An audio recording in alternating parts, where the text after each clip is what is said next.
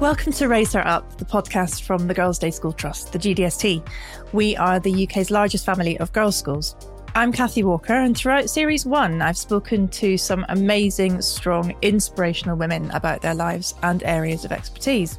This episode is covering the conversations I had regarding allyship. And so that you can go back and listen to each conversation in full, I'll let you know which episode each guest featured in. From the G D S T, this is Raise Her Up, our allyship special. Grace Barrett was my guest for episode thirteen. Grace is a singer, actor, and now a published author. She also was a co-founder of the Self-Esteem Team, a group which goes into schools and talks about pastoral issues such as online behaviour and self-image. And then she moved on to focus on her new anti-racism education programme called I Am Ally.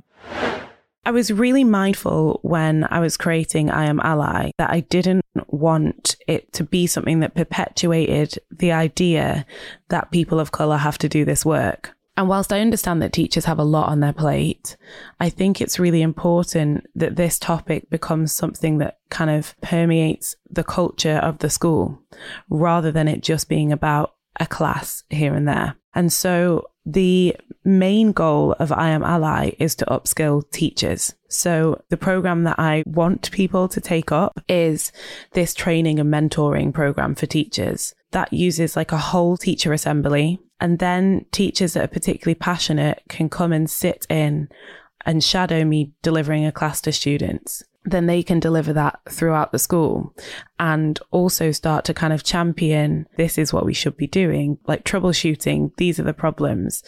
Maybe you also end up then with a teacher in the school that other teachers can go to rather than having to come back to me all the time or to other people of colour. Again, that's allyship. I guess in that way you are also preempting that sense of defensiveness or being an imposter that some people might feel when they feel uncomfortable broaching racism. Exactly. But I think what that also does then for young people is it tells them that this is a problem for white people to fix. Around June twenty twenty, I don't know if you heard the analogy that Banksy put out, which was that racism is like a leak in an apartment block. So if the person in the penthouse has a leak and it gets so bad that it starts trickling down to the people below, the people below can't fix the leak because it's not a leak in their apartment. But let's say the penthouse for some reason just aren't fixing the leak. It becomes a real problem for the people in the apartments below. And so eventually they'll have to knock down the door and go and fix the leak themselves. Banksy was essentially saying that was the moment that people of colour decided to knock down the door. But ultimately, what would be better is if the person in the apartment above would just fix the leak. That, I think, is key to bear in mind. You might feel uncomfortable. You might feel, do I have a right to be talking about this and doing education on this? But actually, all you're doing when you do that is fixing the leak. And you're teaching white students that moving forward, it's also their job to continue fixing the leak. In this episode, episode thirteen, we talked about what brought her to this point, and she was very clear that the racism she had experienced throughout her life, whether that was quote unquote low level or really overt and aggressive and unpleasant, played a huge part in her own mental health journey. And I felt I learned so much from her. Professor Dame Lesley Regan was my wonderful guest for episode twenty of the podcast. As only the second woman and the first in sixty-four years to be elected president of the Royal College of Obstetricians and Gynaecologists, let that sink in for a minute, she was able to speak about the cultural differences young women face around the world. As a quirk of sort of history, historically, uh, many women's services were funded within Public Health England. After the Health and Social Care Act uh, of twenty twelve, Public Health England's budget was cut by about forty percent. That's an awfully large percentage. And this had obviously knock-on effects on a lot of community services. So contraception, period management, uh, menopause treatment, uh, cervical screening to prevent cervical cancer. The vast majority of occasions when girls and women go to the doctor, they're just going to do maintenance stuff. They're going to have a cervical smear or they're going to get contraception. You're not ill when you have contraception. You have contraception so you don't get pregnant when you have sex, which you hope is going to be enjoyable, as we started off by saying. So you're doing normal things. And the other thing at the other end of the life course scale, you know, when you become menopausal, you need a bit of help. A lot of women would benefit from having some replacement therapy because they've got a hormone insufficiency and they find it quite difficult to adapt to. We're very, very bad at providing them with those maintenance services to carry on with their lives. So um, I, I think that's a really important point, that all these services seem to be, well, many of them were funded by Public Health England. And effectively, they took away the, they took away much of the funding for the maintenance services, and we became even more a disease intervention service. You didn't go onto the radar until you had a really big problem. Whereas if I was to draw you a picture of your life course, we can predict what's going to be needed. This is not clever stuff. This isn't rocket science. This is just common sense. So rather than wait for you to fall over, why don't we try and predict that? Um, and that was what my, a lot of my arguments were when I was president at the R C O G. And, you know, I do remember on several occasions having to use sort of shock tactics. That sounds a bit dramatic, but, you know, I do remember saying to one very senior person in the Department of Health, these poor girls who aren't able to go to school because of period poverty, they can't afford, you know, period products. This person turned around to me and said, well, which country are you talking about? And I said, this country. So it is extraordinary how cocooned, actually, I suppose, many of us are. So for any girls or boys who are thinking about doing medicine, we need lots of obstetricians and gynaecologists. And you can look after them. You do a bit of medicine, a bit of surgery, a bit of public health, a bit of epidemiology. There's a role for everybody. So that's my plug for my specialty. Many women who are going through menopause or who are perhaps perimenopausal, like myself, are having girls who are going through their teenage years as well.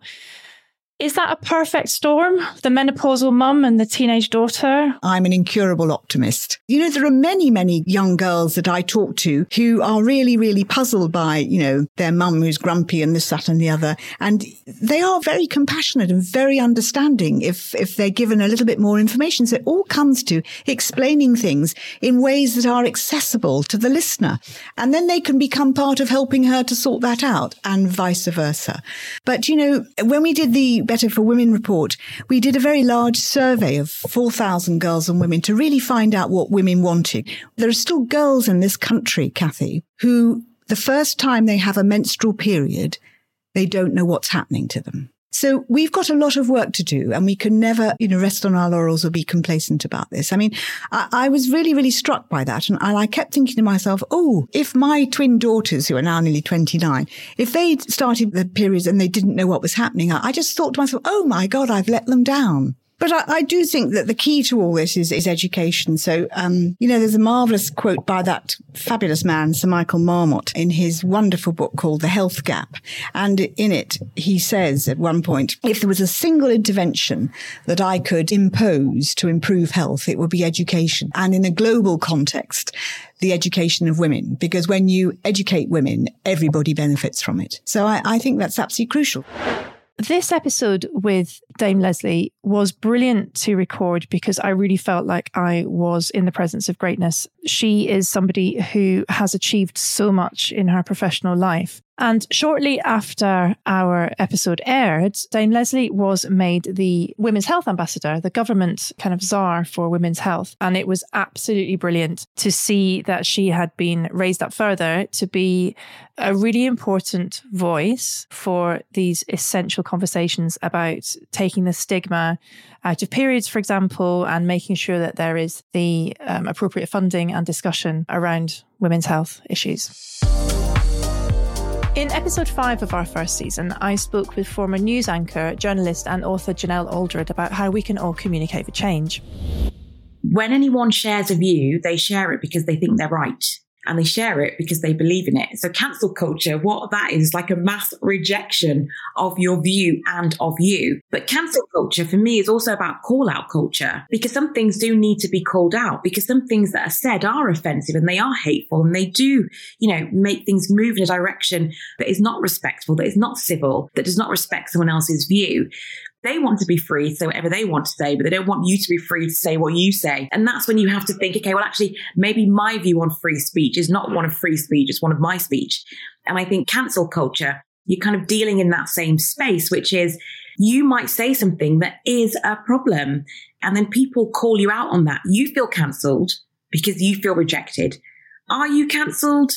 That's a question that I think is up for debate. But I think the other thing that we need to do in some of these conversations is take away feelings from facts. People feel cancelled. People feel rejected. Actually, maybe people are just rejecting your point of view, and anyone is allowed to do that. The issue is we all have very different views about what more fair and more just looks like. Rather than saying, I do want justice, but actually the way that I see justice being outworked is not the same way as you, clearly. Well, we're never going to agree, but where can we find understanding in terms of moving forward? But actually what happens is most people want other people to see it their way. They want them to understand justice as they understand justice, which is why all that ends up happening is we get into this big argument about what's happening, what has happened, how we feel about it. And what doesn't actually happen is we don't move into the conversation about, okay, so with this disagreement, let's come to an understanding. How do we move forward? I spoke to Janelle at a time when we were seeing the exit of Donald Trump um, and the arrival of Joe Biden, and the topic of fake news and cancel culture and the cesspit that can be social media sometimes uh, was what people were talking about a lot. And I was really interested in her take on this because obviously we would like our young people to learn to debate respectfully and disagree respectfully too. And I think that Janelle talking about how you are absolutely not going to end up liking everybody that you meet in life, but that you have to find a way of working with them quite often was a really important message. I really hope you've enjoyed listening to this special on allyship. If you have, and you want other people to hear it, please leave a review. It'll help others discover all of the topics we covered in season one too.